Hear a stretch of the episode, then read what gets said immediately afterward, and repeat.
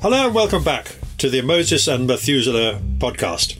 I'm Jonathan Davis and I'm joined, as always today, by my illustrious confrere, Peter Silen, who this week is doing the podcast from London, if I'm not mistaken. Are you, or are you, uh, are you still abroad, Peter? I'm still abroad, Jonathan, but it makes no difference because we are always in the heart of things. Indeed. And we always have this very interesting uh, dynamic coming from a slightly different background. We have a different, slight perspective on the world. But surprisingly, we do seem to have agreed quite a lot recently, which is perhaps good for us, but probably less, not quite so interesting for the listeners. But uh, we'll see if we can change that today. uh, I'm not sure we will. But anyway, since our last podcast, which I note was uh, actually six weeks ago now, it's such a volatile time that there's been an awful lot of news since then. So there's no shortage of things to talk about that impinge on the financial markets in particular, which is our primary perspective, though not our only one. I should mention, because we spent a bit of time on it last time, we've lost the uh, U K Prime Minister Liz Truss. She only lasted forty-five days. Uh, last time we did discuss that and said that her programme was completely idiotic and wouldn't work, and unfortunately that was the view taken by the Conservative Party, her M Ps, and got rid of her. So now we have a new Prime Minister in Rishi Sunak, the first gentleman of colour to be Prime Minister in our country, and that's an interesting and, I think, positive development. And meanwhile, of course, with the Ukraine war rumbles on, I say more than rumbles on, the Ukrainians have had some success, but uh, Mister Putin has retaliated with a heavy bombardment of the infrastructure in Ukraine, which means they're in for a long, hard winter, I'm afraid. And meanwhile, we've had a further succession of interest rate rises from central banks in that time. So, Peter, in terms of where we are, what what do you think has changed in the last six weeks? I mean, what what are we clearer about, perhaps, than we might have been uh, six weeks ago when we were still uh, debating how far and how fast the uh, Federal Reserve and other central banks would proceed? Yes, Jonathan, before I launch into a reply to that question, I just wanted to mention that about two nights ago, I saw an interview with Boris Johnson, funnily enough. It wasn't very long, but at the end of that interview, I thought to myself, this is the first time in years that I've heard Boris Johnson sound vaguely statesmanlike. And it struck me how very often these politicians, they wait until they're out of office before uh, acting more like normal human beings. And that struck me as being strange, but uh, it's not the first time that I've noticed that. Now, what's happened since we last spoke, I think, is the realization with certain investors after this extremely sharp rise, not so much in interest rates, of course, in interest rates too, but in bond yields, and especially the longer end of the bond duration. Uh, where, for example, in the U S, which I always mention as being the most important threshold or benchmark, the bond yield went from barely one percent to over four percent in a matter of months, certainly during this calendar year. It struck me that pessimists continue to believe that this bond yield has to go up to five percent and higher. But it struck me that the journey from one percent to four percent is a lot more painful than the journey from four percent to four point five percent or five percent. And so you will call me the eternal optimist, which I am, but I think that maybe the performance of financial markets this year, which, by the way, has left practically nobody unspared, we might have seen the worst now, and we may be getting to the point where the market will look ahead, and that could be reflected in inflation numbers in the next few weeks. Does that mean that you think, therefore, that the Federal Reserve, there's been all this talk about whether the Federal Reserve will pivot or not. It's one of those, uh, I think, rather futile conversations which is uh, designed to generate trade, probably from, by broking firms to get somebody to do something. Uh, you can argue the case both ways. But do you think that essentially you're saying that the market is now bought into the story that uh, the central banks have been pushing for a while, that they were behind the curve, they've accepted they were behind the curve, and they've got to do a lot more to bring inflation under control.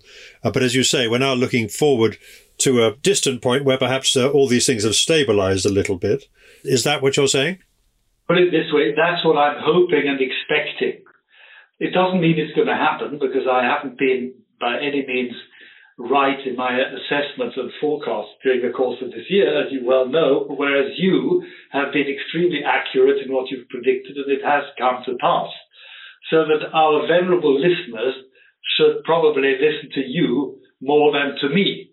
But nonetheless, as Moses speaking to Methuselah, or the other way round, we do believe in the forecasting powers of stock markets. We do believe that stock markets, contrary to investors, even contrary to central bankers, are always one step ahead. And so this bear market can't go on forever. And if you look at the share prices of the best companies that are listed in the world's stock markets, which are essentially the quality growth companies that I'm always talking about, some of those share prices have been hammered to an extent that you wouldn't believe possible, in spite of the fact that their business development and the outlook for the businesses in the next few years is somewhat hampered by external events, exogenous events like COVID and Ukraine and so on and so forth. But there's nothing inside these businesses that could prevent their continuing growth. So if the share price has been hammered while the business itself has been more or less on track, that must tell you something as an investor, don't you think? Yes, of course. I don't dispute for a moment that the uh, the kind of companies you invest in will continue to power on in terms of their uh, revenues and to uh, perhaps only mildly modified in terms of their profitability.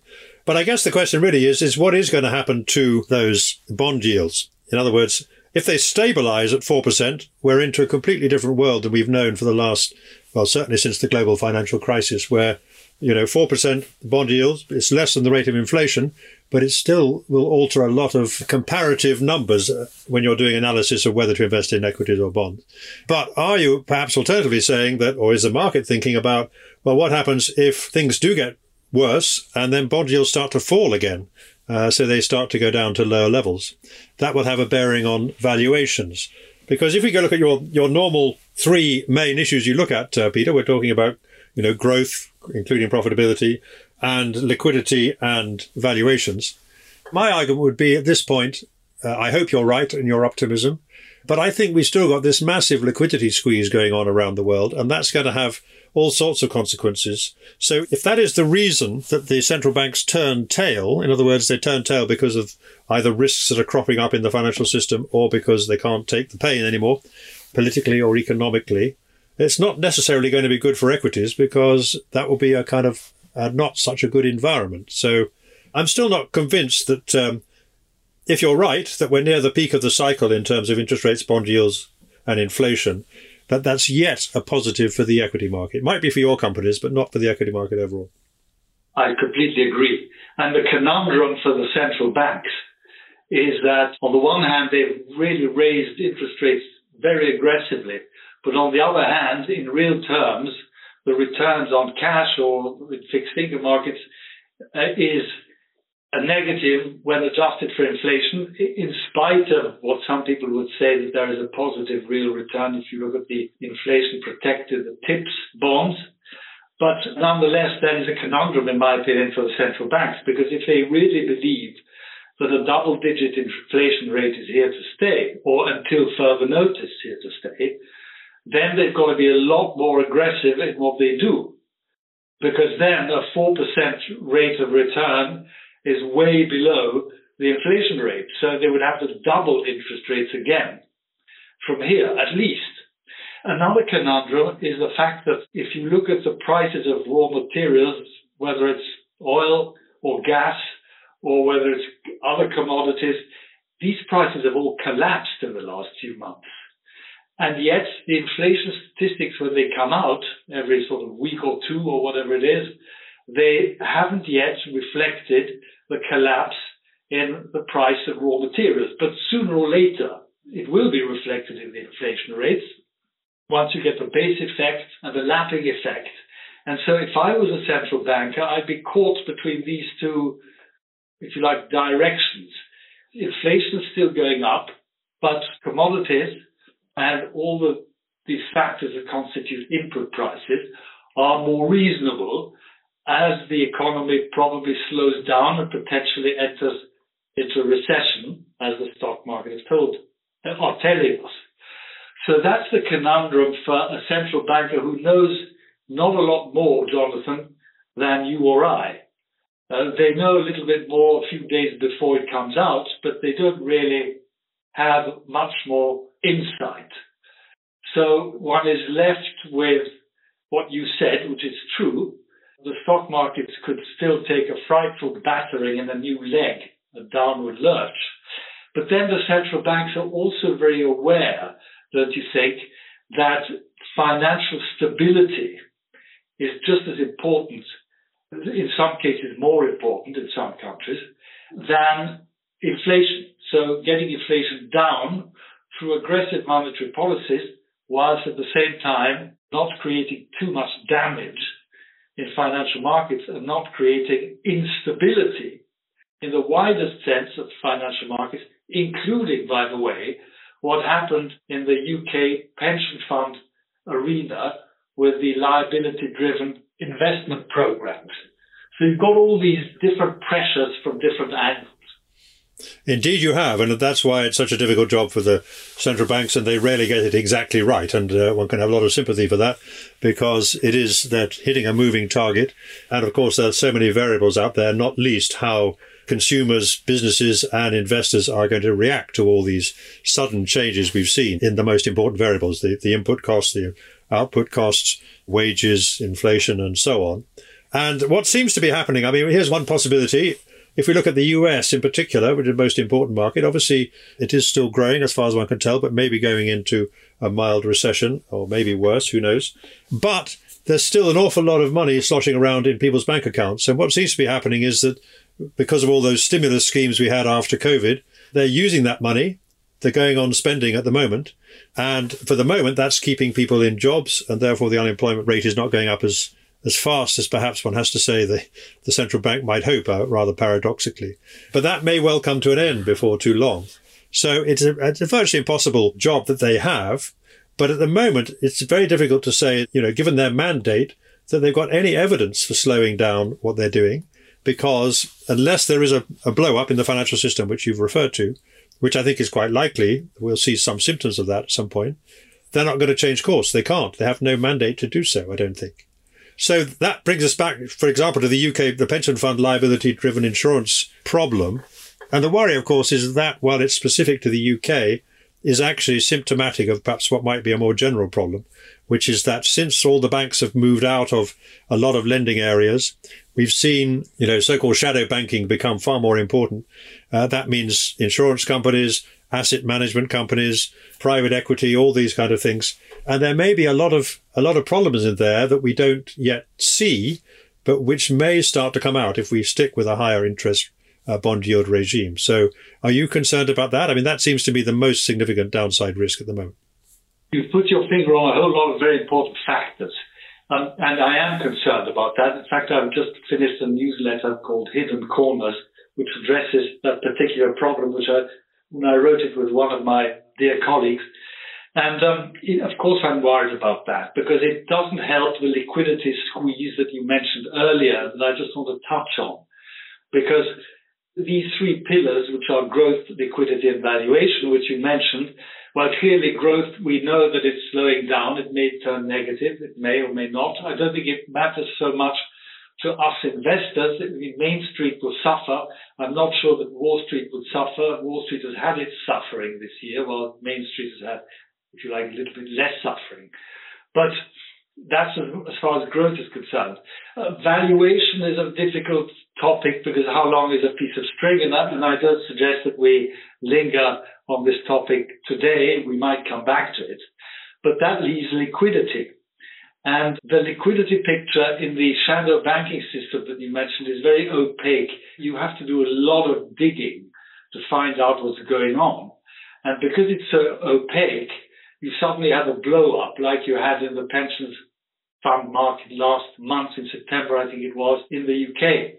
But clearly, and we've referred to this in the past, all through the year, in fact, there is one thing that needs to happen, and that is that the dollar has got to come down.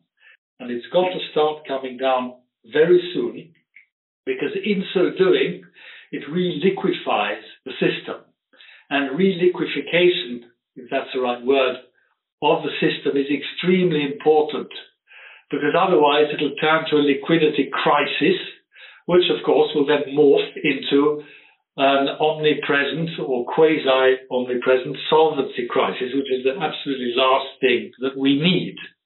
So I think the mentality of the investor has to move away from considering the U S dollar as the ultimate safe haven, and the dollar's got to come down, and, and the liquidity position outside the U S must improve. There's got to be more dollars available outside the U S and fewer dollars available inside.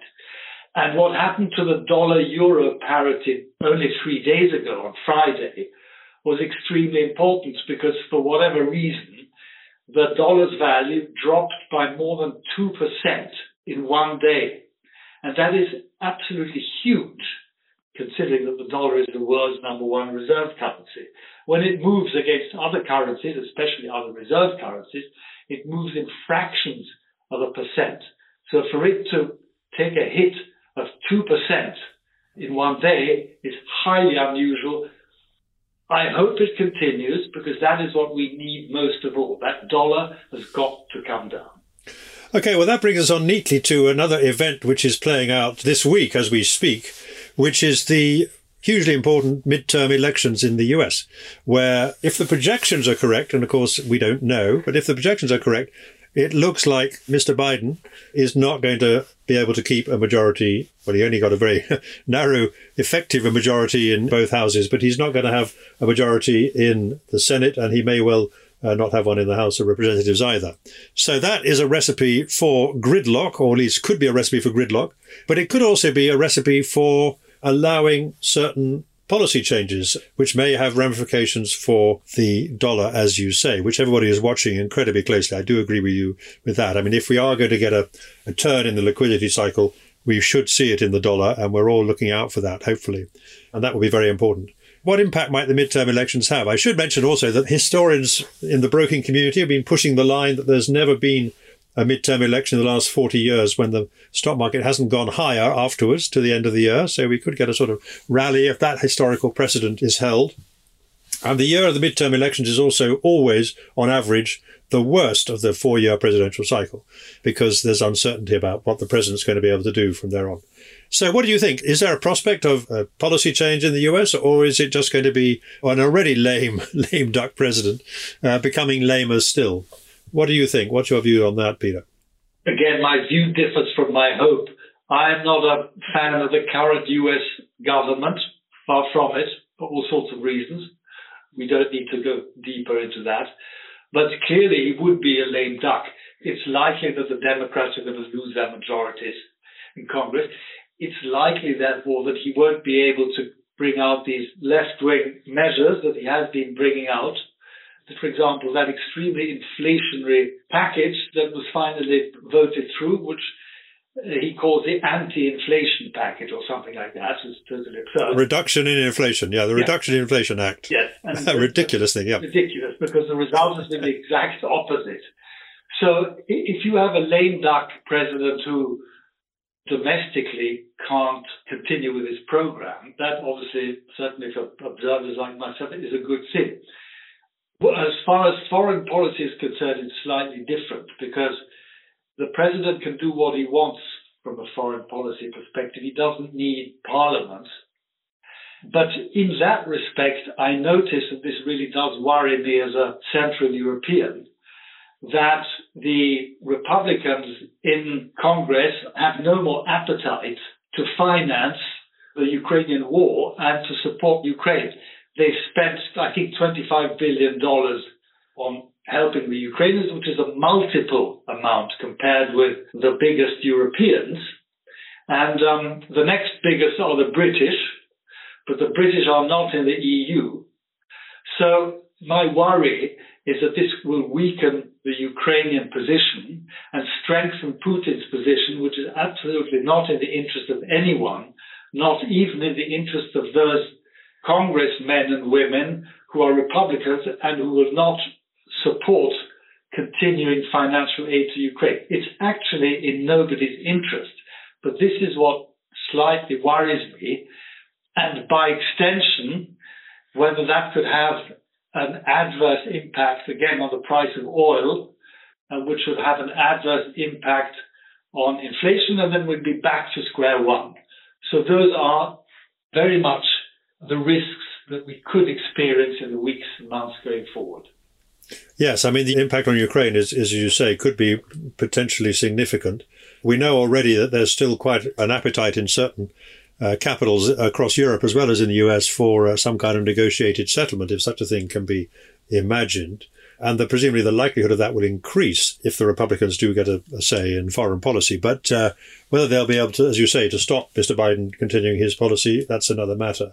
But yeah, it's a very good point. Of course, that could have all sorts of implications. Uh, we, we talked about that before. We don't know what a settlement would look like, and we don't know what the impact would be. But presumably it would have to be, I would have thought, beneficial for the energy markets rather than a negative. The other point that comes out of all this, of course, is we've also had an election in Italy, where we've seen um, Giorgia Meloni uh, become prime minister, described in the media as a far-right uh, politician. I'm not sure whether that's accurate or not. That seems to be a, a pretty devalued term these days. But it's symptomatic, taken with the U K uh, government change, which we've had, which has been very dramatic by our standards.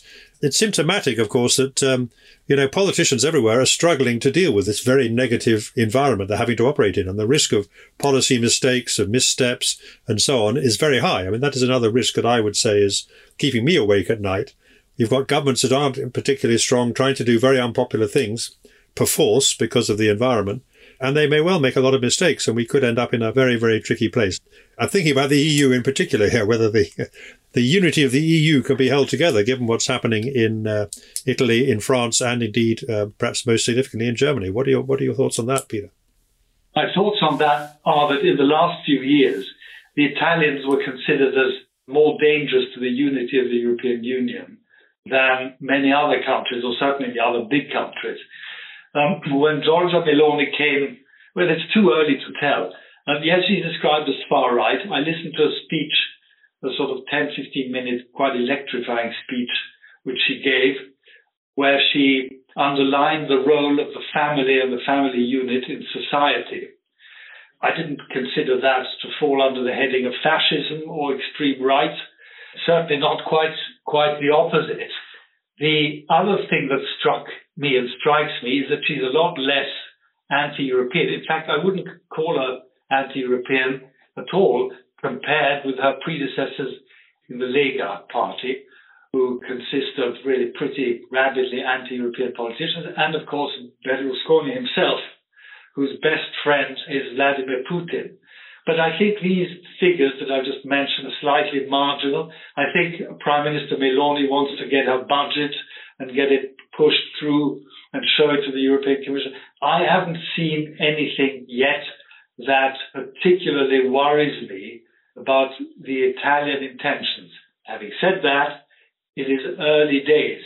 But if you compare it, Jonathan, with what's going on in Germany, with the German government, I think that's really the area, the country where I would say we have the biggest problem with regard to European unity and their leadership role, which perforce, to use your expression, needs to be filled by Germany as one of the biggest economies in Europe. So that's the space to watch.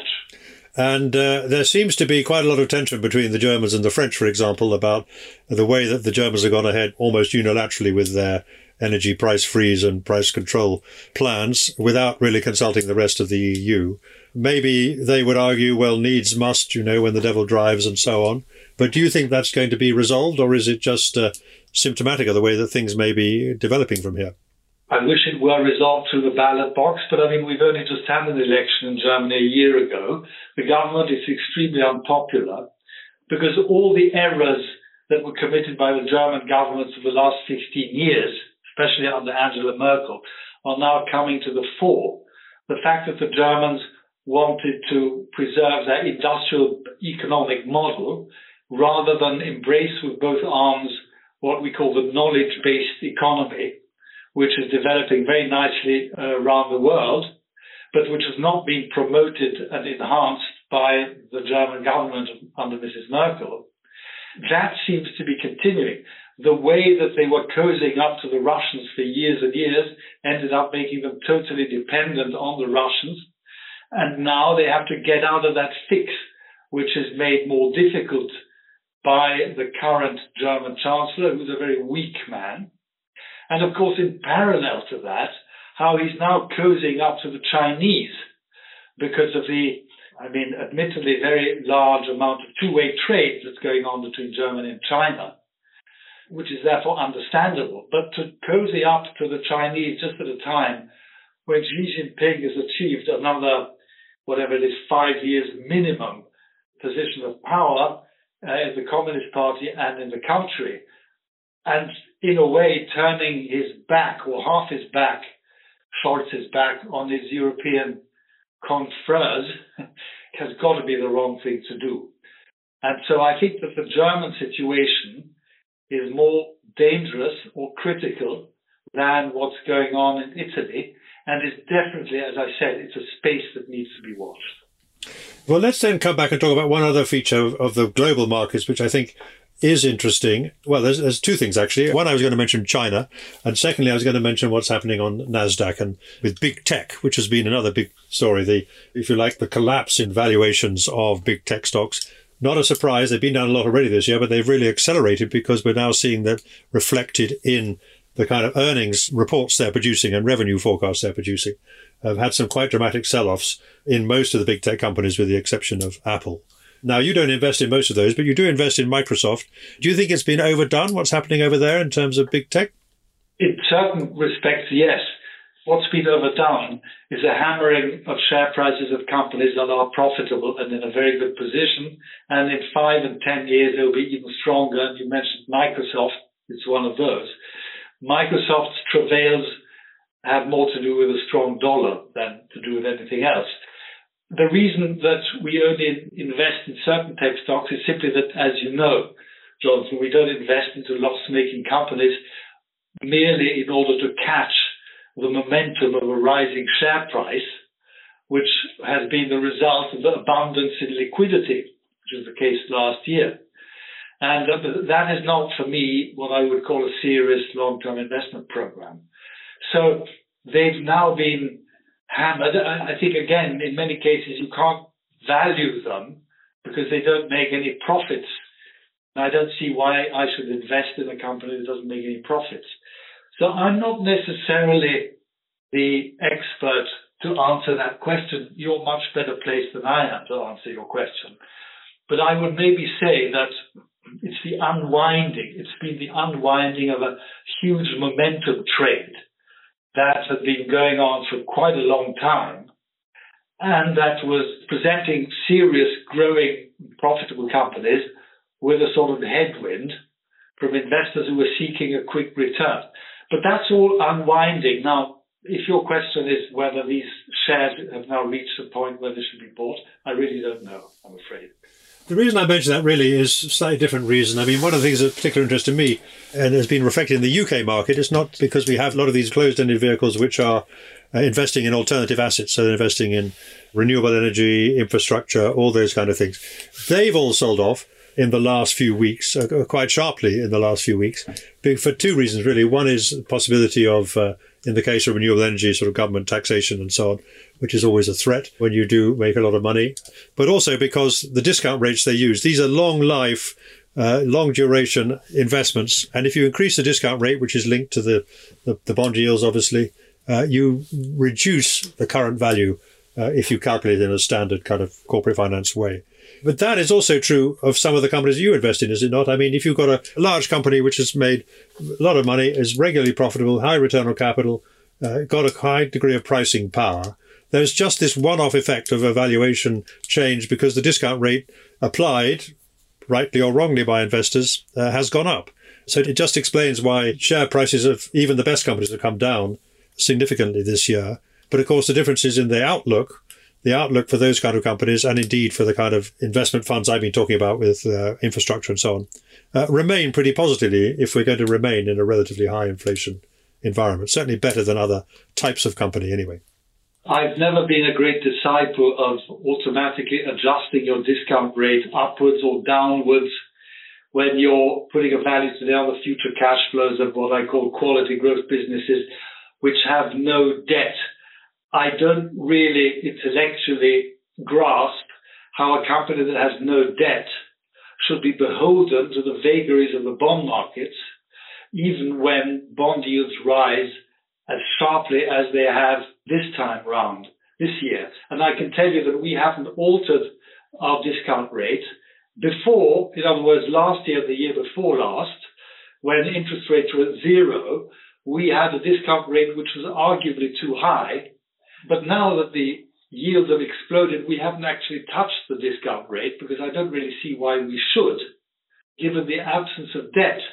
Now, where a company is very indebted and makes no profits, then of course its share price is going to be heavily affected and the discount rate is going to be heavily affected as well for future cash flows. But that's a totally different situation. And um, I have obviously watched in dismay how the markets have simply, simply shrugged off this argument that I'm making and have hammered the share prices of companies that are not indebted, where the discount rates had no need to go up with the bond yields, and whose outlook is, admittedly, as I said earlier, slightly affected by things beyond anyone's control, like COVID and what's happening in China. But the business model remains very much largely intact, and the only change has been a little bit of a downgrade in the growth rate, and please note the words growth rate, of their earnings in the next few years. So they're still growing. They're growing at rates which are slightly lower. But I mean, that's far removed from your average cyclical business or far removed from the outlook for your average NASDAQ listed tech business.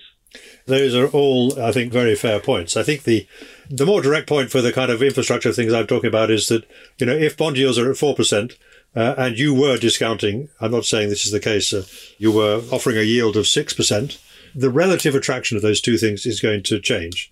And I think we're not going to see that in the short term because people are so scared of inflation that they're not going to think about bonds. But if we stay at a level where bond yields are four percent, it is, as I said, a completely new regime. And so there has to be some kind of adjustment because there will be flows from one type of asset to another. You're just going to see investors going from eventually, particularly if inflation starts to come down, as you say, Uh, but bond yields stay relatively high for a period, you're going to see more and more money going into fixed interest, notwithstanding, if they believe that inflation is genuinely coming down.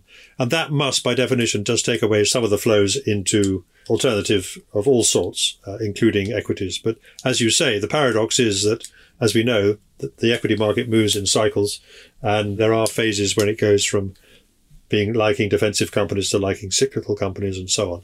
And that's just part of life, essentially. But uh, that's something we have to live with, I think. If I could just say to conclude what we said a few minutes ago, the journey from a one percent bond yield to a four percent or four and a quarter percent bond yield is much more dramatic than the journey from a four and a quarter percent bond yield to, say, even a five percent bond yield. So I think that the damage, most of the damage, has been done. The thing to look at now, or to look for now, is number one, the bond yields have to have reached some kind of a ceiling, generally speaking. And number two, that dollar's got to come down and the system has to be reliquefied. Because if that happens, there'll be far less propensity for investors to, to shun traditional fixed income and equity markets in search for exotic, esoteric investments, which are even more difficult to forecast than the traditional ones. I also um, noted a comment from the Bank for International Settlements the other day, which is the sort of central bank's bank, if you like. Uh, and they were saying that on their assessment, you know, twenty percent of the world's listed companies are basically zombie companies. They won't survive if interest rates remain at current levels. That's a quite a frightening statistic in a way, and a reflection on some of the hidden consequences of the low interest rate, easy money policies we've seen uh, mistakenly sustained since the global financial crisis, certainly in the last year or two.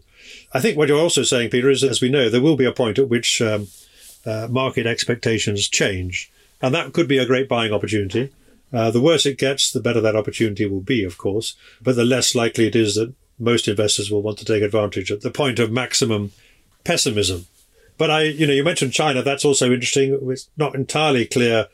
Uh, there was a big uptick in Chinese uh, funds on Friday as well. It's not entirely clear whether people believe that the COVID policy is going to remain as it is, or whether in fact, in practice, it's going to be alleviated and so on.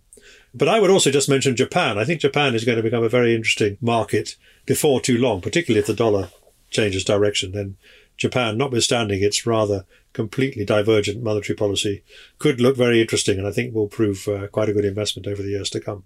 In other words, next year is going to be a very interesting year for us investors, and you and I will have lots of topics to discuss, to which I look forward.